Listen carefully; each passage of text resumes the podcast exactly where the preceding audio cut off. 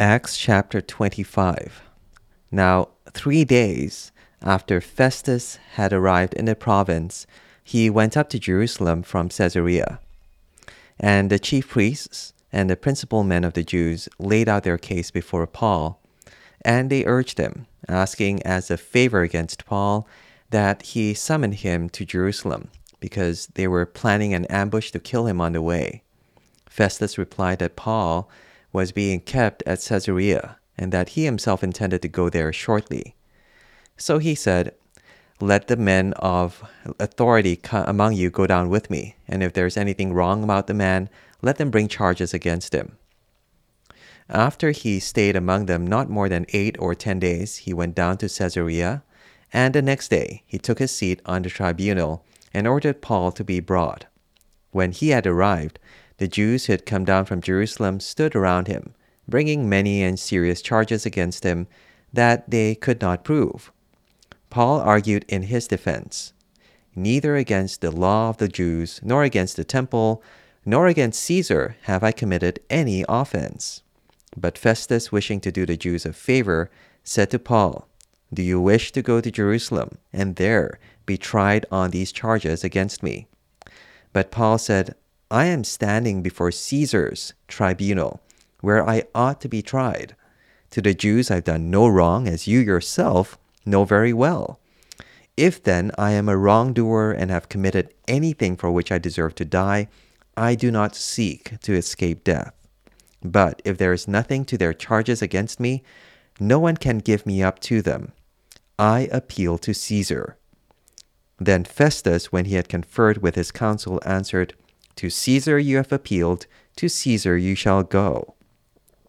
Now, when some days had passed, Agrippa the king and Bernice arrived at Caesarea and greeted Festus.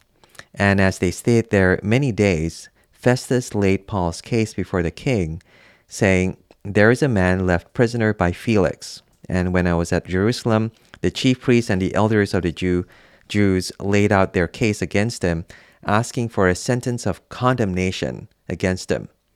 I answered them that it was not the custom of the Romans to give up anyone be- before the accused met the accusers face to face and had opportunity to make his defense concerning the charge laid against him. So when they came together, I made no delay, but on the next day took my seat on the tribunal and ordered the man to be brought. When the accuser stood up, they brought no charge in his case of such evils as I supposed. Rather, they had certain points of dispute with him about their own religion and about a certain Jesus who was dead, but whom Paul asserted to be alive. Being at a loss how to instigate these questions, I asked whether he wanted to go to Jerusalem and be tried there concerning them.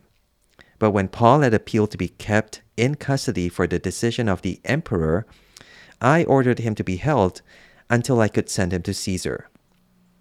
Then Agrippa said to Festus, I would like to hear this man myself. Tomorrow, he said, you will hear him. So on the next day, Agrippa and Bernice came with great pomp, and they entered the audience hall with the military tribunes and the prominent men of the city. Then, at the command of Festus, Paul was brought in, and Festus said, King Agrippa, and all who are present with us, you see this man about whom the whole Jewish people petitioned me, both in Jerusalem and here, shouting that he ought not to live any longer. But I found that he had done nothing deserving death, and as he himself appealed to the emperor, I decided to go ahead and send him. But I have nothing definite to write to my lord about him. Therefore, I brought him before you all, and especially before you, King Agrippa, so that after we have examined him, I may have something to write. For it seems to me unreasonable in sending a prisoner not to indicate the charges against him.